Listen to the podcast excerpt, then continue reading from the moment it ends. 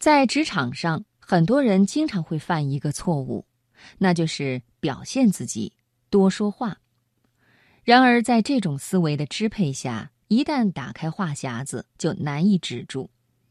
这些人急于让对方了解自己、明白自己的意见，其实这样做常常会适得其反。今晚的职场分享，我为朋友们带来的是：发问是接近对方最好的方式。作者韩磊，为繁忙焦虑的职场人点亮心灯，找准前行的方向。财经夜读，职场分享。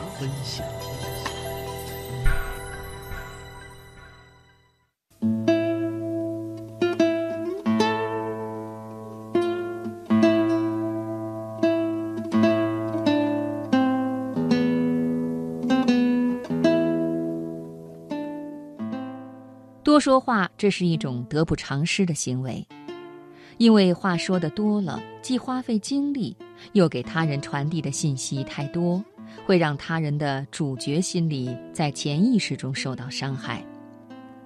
除此之外，一个说话太多的人，只会顾着遵循自己的思维组织语言，对对方缺乏了解。他们的话能让对方更多的了解自己。但是他们无法从对方身上吸取更多的东西。这里的问题不在于别人太吝啬，而是别人没有机会，是你不给别人机会。我的一个同学一个多月以前到这里参加一次投标活动，我说在他谈好生意之后，要带他去参观一下这座城市。他告诉我没有问题。不过我并不看好这次投标，尽管他的级别能够实现对方的要求，但是价格方面双方分歧很大。一天后，同学打电话告诉我，生意谈成了，让我带着他去参观，费用他全部报销。后来同学告诉我，生意的成功完全在他意料之外。他说，在详谈的时候。他拿出我事先寄给他的材料，我并不抱多大希望，而且听他说已经决定了一个投标机构。之所以预约我，是因为看中我们公司的资历，想坐地杀价。一开始我没有像以往一样拼命地介绍我们公司的资历和取得的成就，而是说，如果能够与贵公司合作，我将会十分自豪。听说您在二十五岁的时候开始创建这家公司，成立之时只有一张桌子、一间办公室、一台二手台式电脑，简直难以置信。请问这是真的吗？其实啊，这些信息是我来之前我们的经理告诉我的。我的出发点很简单，找个话题。后来我才知道。每个成功人士都喜欢回忆自己早年的创业经历，尤其是艰辛的创业经历，并且十分高兴别人能够听他讲下去，他也不例外。他跟我说了很久，说了他如何依靠两千元现金开始创业，每天工作十六个小时，没有休息日，甚至在春节外面鞭炮阵阵的时候，他依旧在努力。终于被他抓住了一次机遇。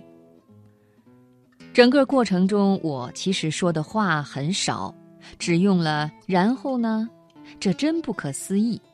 换做是我，我根本坚持不下去，如此而已。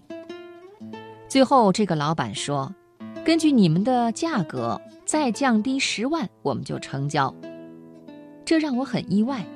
这次的杀价是幅度最低的。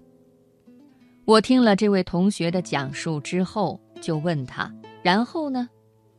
同学说：“然后就是现在这个样子了。”我们会心一笑。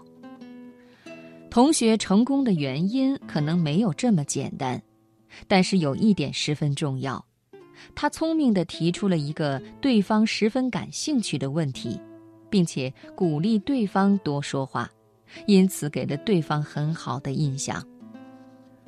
人性的自重感来自比较，这种感觉出现在当对方胜过我们的时候。然而，当我们胜过他们的时候，会给他们一种自卑的感觉，我们也会引起他们的猜忌与嫉妒。让对方滔滔不绝地讲自己，是在给对方一个机会，一个能够让对方有自重感的机会。心理需求得到了满足，对方自然会在心里感激给他自重感的人。要实现有效沟通，就要尽量让对方多说话。